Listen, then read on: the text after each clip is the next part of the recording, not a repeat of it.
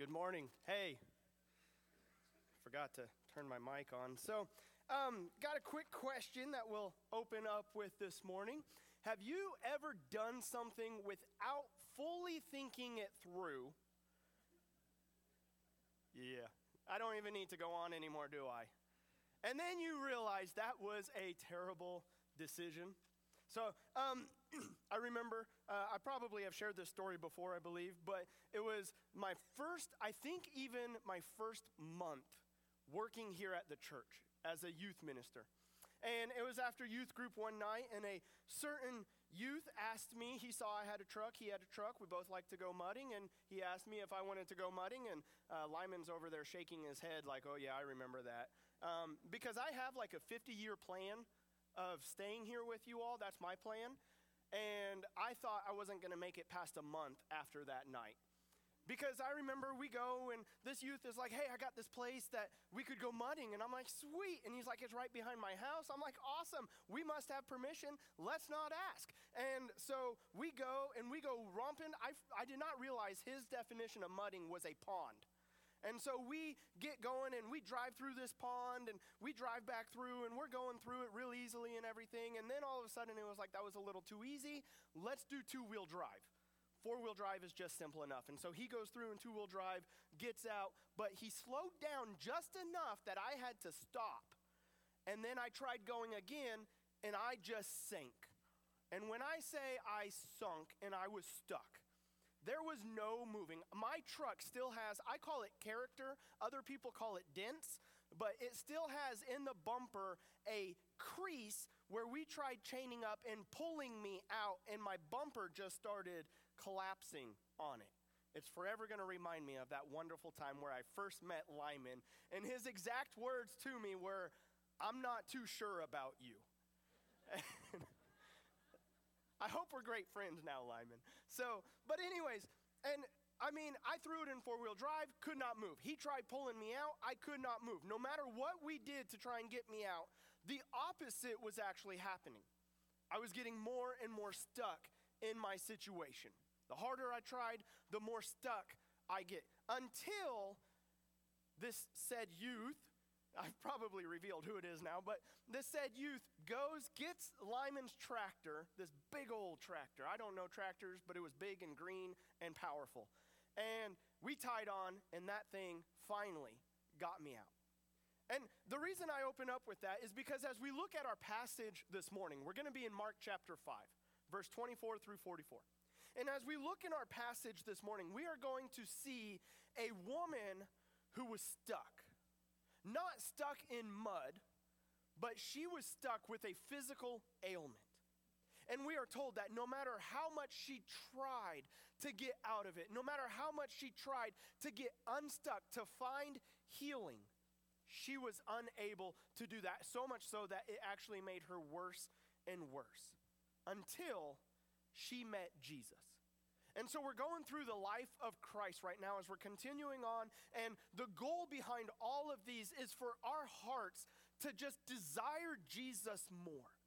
That we, as a body of believers here, will just grow in our love and relationship for Jesus, that we will see what he did. This is going to follow along Craig's meditation fairly well that we will see the price that he paid, what he did for us, and that we will, as a response of that, not just be like, okay, cool, but that we will be like, God, I need you. I want you more.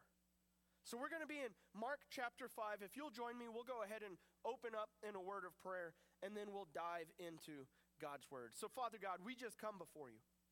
And God, again, we thank you that we can gather together.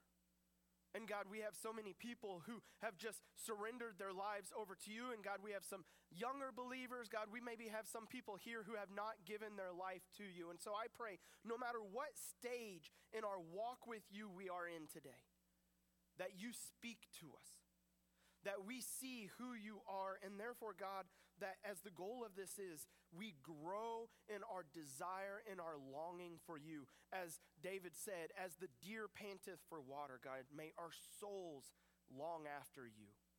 We pray all of this in the name of Jesus. Amen.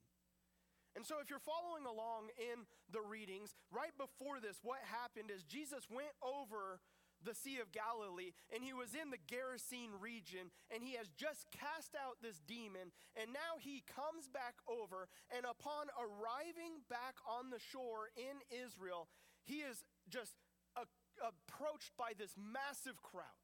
I mean, like, Jesus' popularity is growing. Even as he performs miracles and he tells people, don't say a word about it to anybody. Everybody's going off and they're like, let me tell you about what Jesus has done for me. And so he arrives back on the shore, and right as he arrives, Jairus, the synagogue ruler, comes before him and he says, My daughter is dying. Please come heal her. And so Jesus agrees. And he is walking along, and that's where we pick up in Mark chapter 5, verse 24 where Jesus, where it says, and he, being Jesus, went with Jairus. And a great crowd followed him and thronged about him. And there was a woman who had a discharge of blood for 12 years, and who had suffered much under many physicians, and had spent all that she had, and was no better, but rather grew worse. I mean, look at this woman's condition. Here she is, and she has been in this cycle of bleeding for 12 years nonstop. According to the Levitical law in Leviticus chapter 15, we are told that if somebody, if a woman has a flow of blood, that anything she sits on is to be declared unclean. And so if anybody else would sit on that, they too would be unclean. And this is to go on for the continuation of the flow. And so for 12 years, this woman has had this flow. So everywhere she goes, everything she sits on, everything she's touching, anybody that has an encounter with her is unclean. And so, in a time where ceremonial cleanliness is like of the utmost importance because that meant relationship with God and relationship with other people, this woman is an outcast. For 12 years, she has not been able to be in a relationship with people, not just in intimacy, but even in proximity. She is an outcast. And we see there that it says she spent all she had to try and get better. But she didn't get better. Instead, she got worse and worse. She grew sicker and sicker, and she lost all her money trying to find healing. So she's socially separated, she's spiritually separated, uh, separated, she's relationally separated, and she's just getting worse and worse. The harder she tries to find healing, the worse and worse she gets. Now, her condition is a physical one, but what we also see in this is her physical condition is the same as our spiritual condition. Just as she was physically hopeless, we too were spiritually hopeless, that we were dead, that we were separated from Christ, we were alienated from God. Ephesians chapter 2 tells us these things. That we had no hope and we were without God in this world. We were utterly hopeless. Oh, but you know, you think in your head, nah, I wasn't hopeless. I mean, I was pretty bad, but I just tried harder. That's how I got where I'm at pull yourself up by your bootstraps. This woman tried that. She was like, okay, I'm going to try and make myself better. I'm going to go and I'm going to seek other people to find healing. She was not able to. So many people are trying to do that spiritually. Some people go to a drink. Oh, the pain of this world, the sickness of this world. And so, what I'm going to do is, I'm just going to drink my sorrows away. I'm going to go to some substance. I'm going to try and remove myself from here and now just to wake up and repeat the same process over and over, not truly finding healing. Some people try and find healing through work. I'm just going to apply myself a little bit more. I'm going to work harder. I'm going to earn a name for myself. And then, whenever I am known as that hardworking man, then people will appreciate, people will respect me. But yet, it's a continual pit that you just keep digging yourself into. Maybe you look for it in relationships. Maybe you look for it in the possessions that you buy. Whatever it is, every single one of us has that thing that is our default go to of this is what I'm going to run to. That uh, if nothing intervenes, we're just going to try and seek that out and find our healing through that. But the problem is, the more and more we go to it, the more and more it just digs us in this pit. That it's, that's actually the definition of insanity. Trying the same thing over and over and expecting a different result when you're only going to have the same result over and over. I don't know why. Every time I go and get drunk, I make really dumb decisions and then I wake up with regret. But I'm going to try that again tonight, thinking it'll be different. I don't know why, but I sacrifice time with my family at the altar of work and finances and being able to build things. And I don't know why my family life is not improving, but I'm going to keep doing this. The more and more we try, the more and more it digs us into a pit. And no matter how hard you try, you just dig deeper and deeper. And so that's what happened with me on that night. We dug deeper and deeper, and it was like, oh my goodness, my, my truck is going to be a new decoration in this pond. We need something bigger to get us out. And that's what this woman realized. She had used up all hope. She was utterly hopeless, except for one thing. This is found in Mark chapter 5, verse 27, continuing on. She had heard reports about Jesus. She had heard of the healings, she had heard of the lives that were being changed. She had heard about the reports of Jesus. Excuse me. And she came up behind him in the crowd and she touched his garment. For she said, If I even touch his garments, I will be made well. And immediately the flow of blood dried up, and she felt in her body that she was healed of her disease. So here, this woman tried everything and it was not working. And then she was like, wait a minute, I heard about this guy. And he's casting out demons. He's making the blind to see. He's raising the dead to life. Maybe he can heal me because I have no other option left. And she's even like, maybe all I have to do is touch the fringe of his garment. The woman, in her desperation, reached out to Jesus. She saw that she needed something in this world greater than herself to help her. And so she was desperate and she was like, I'm just going to try and touch his garment and see if that brings healing. Notice she didn't come with proper theology. She didn't think, all right, first I got to understand everything about this Jesus, and I got to make sure I say the right things to him before he will heal me. She just said, if only I can touch him and she went out and touched him. She came in her brokenness and she found healing. She came just realizing there is nothing in me that can heal myself. I'm going to go and find the one who is only able to do it. I'm broken, but I'm seeking healing in only the way that she that that Jesus can. Notice how she comes also. So often we get caught up in how do we come to Jesus? Oh, it's got to be this grand spectacle. It's got to be this amazing thing. No, she comes trying to keep it secret. She comes thinking, I'm going to work my way through the crowd. Jesus is going to walk by, and if all I have to do is reach out and touch him, I'll be able to find healing. I'm not announcing it to the crowds. I'm not doing anything. I am trying to come privately and find healing. But she came in faith. She came in faith that Jesus was the only way that she could be healed. Now, the thing is, whenever you read that word healed in Greek, I know we're all Greek scholars here, but whenever you read the word healed in your Bible, the Greek word behind that word is sozo, which is the exact same word that they use for saved. So, again, also, now we're talking about the spiritual side. This woman came looking for physical healing. And we come looking for spiritual healing. We come looking for salvation. We come looking to be saved from our brokenness, from our sickness, which is sin. That we have tried to not do the same thing over and over, and it has not worked. And so it's like, all right, there's, there's this one that I've heard about. His name is Jesus. And so I'm going to go.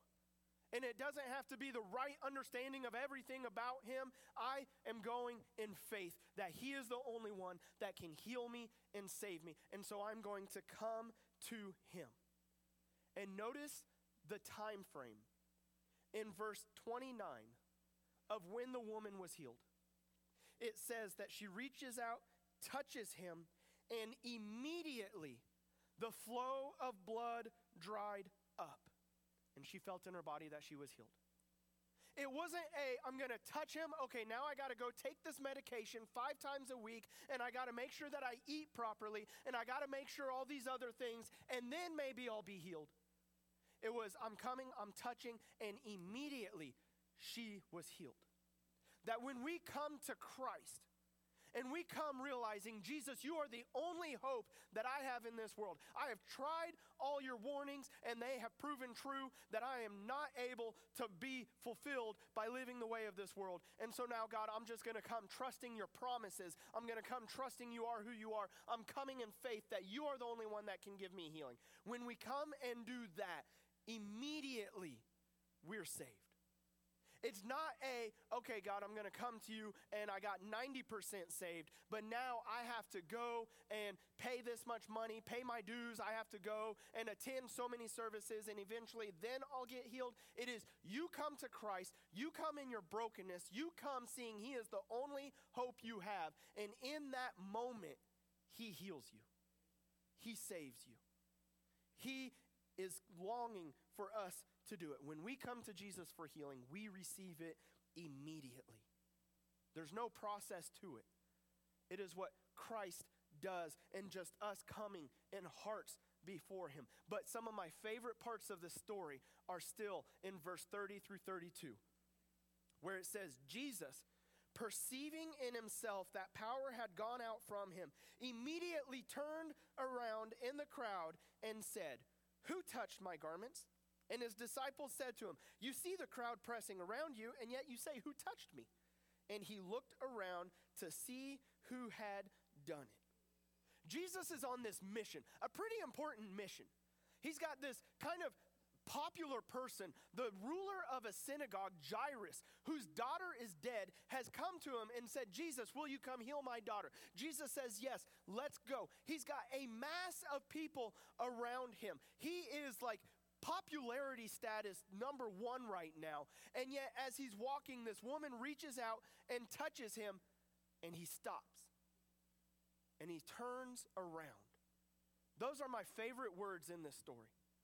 Jesus turns around and he looks for the woman. Here, she did this thing privately, and Jesus could have just kept on walking. She was healed. He could have done his part. She reaches out, touches him, he's healed. She goes back into oblivion. He keeps on walking, doing the, you know, quote unquote, more important work. But instead, he's walking, everybody's touching him, everybody's coming to him. He notices her, and he stops, and he turns around, and he looks for her. Because Jesus isn't just looking to heal the woman and move on, he's looking to seek her out. You know, there are eight, how many people are in the world right now? I think eight billion. Some, that number could be wrong. I'm not a statistician. Let's say there's 8 billion people in the world. That's a lot of people. All, or a majority, or even a minority, offering up prayers to God. If you all started yelling one thing at me all at one time, different things, I'm not hearing a word of what you guys are saying. I'm going to hear a whole lot of clutter. But that's not how God is. So often we can get in the mindset, oh, God's just too busy. Oh, you know, God doesn't have time. He's got more important things to worry about than my needs. Notice what Jesus did with this woman. He stops, turns around, and looks for her, saying, You're important. What you did in secret, I want to bring to public. I want to seek you out. I want to connect with you. I want to know you. You see, this woman was a nobody. She, for 12 years, not even a nobody, that might be a good thing for her to be. For 12 years, she was an outcast. She was pretty well known for being the woman that you don't go touch, you don't go around, you don't interact with. She was known for all the wrong reasons. Jesus is the King of kings and Lord of lords. He is the most popular man in the world. He is the most, he is the creator of, I mean, I can't even say like how big God is. And yet he finds this woman that is an outcast and he says, I'm going to stop and I'm going to look for her because he wants a relationship with her. He doesn't want to just heal her and then send her on her way. He wants to connect with her on a level that she's not been connected with. This is found in verse 33 through 34. The woman, knowing what had happened to her, Jesus saying, Who touched me? She came in fear and trembling, fell down before him, and told him the whole truth. And he said to her, Daughter, your faith has made you well. Go in peace and be healed of your disease. You know, Jesus was looking for her because he didn't want just to give her that healing, he wanted to give her relationship. The exact same thing Jesus wants with us here today. He's not just seeking to give you salvation and spiritual healing and then be like, all right, go along. I'm on to the next big thing.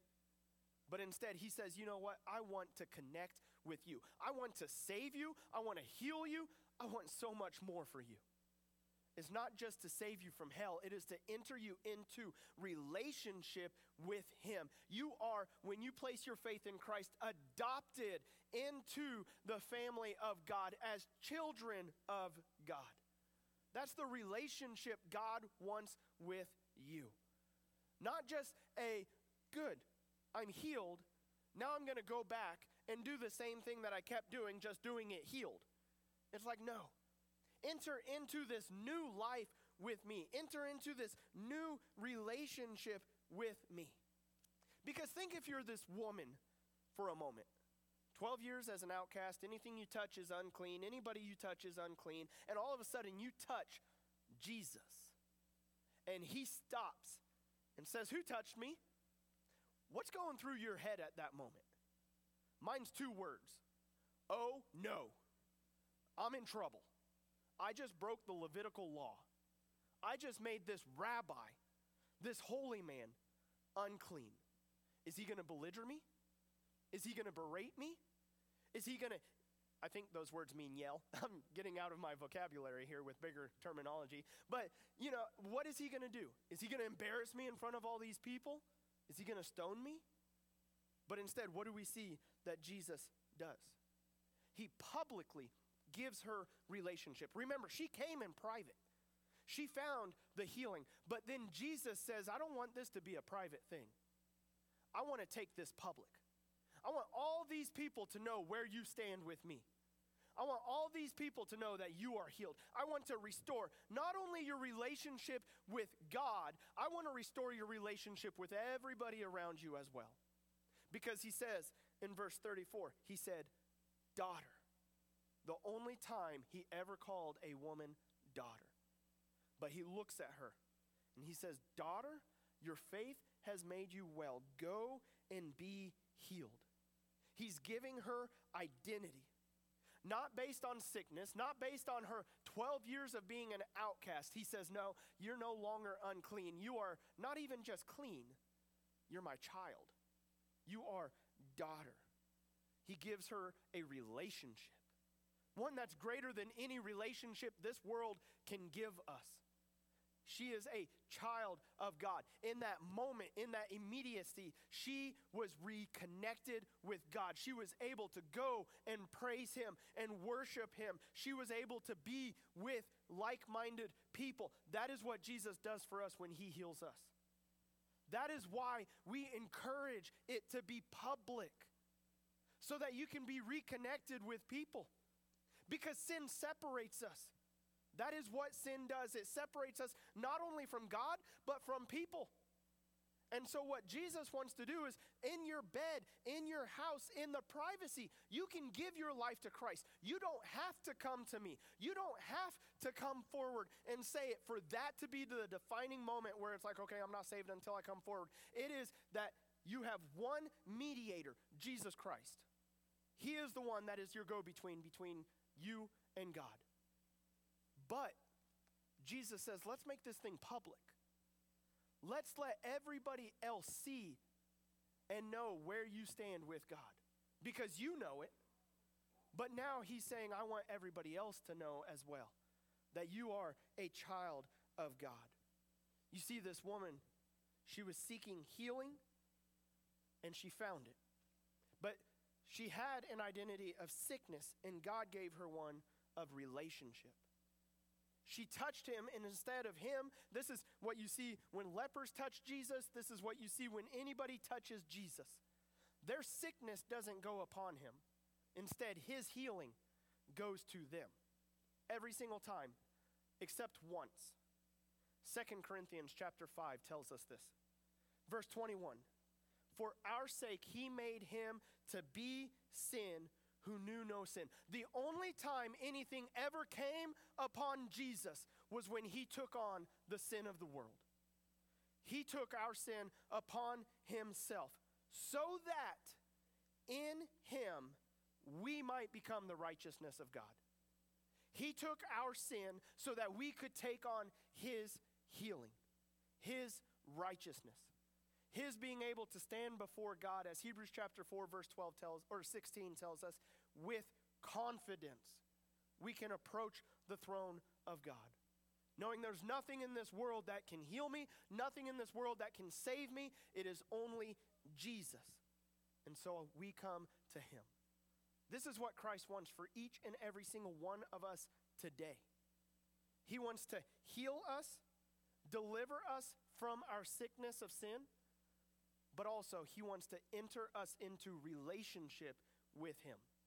Now, I don't know about you, but it'd kind of be like if you got married and then you were like, okay, cool, we're married. Um, you live all the way over there, I'll live all the way over here, and we'll call it good. You're not growing in that relationship.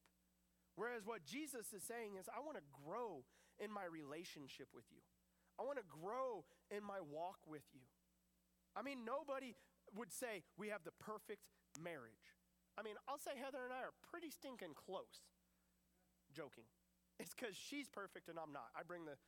Anyways, um, nobody has a perfect marriage.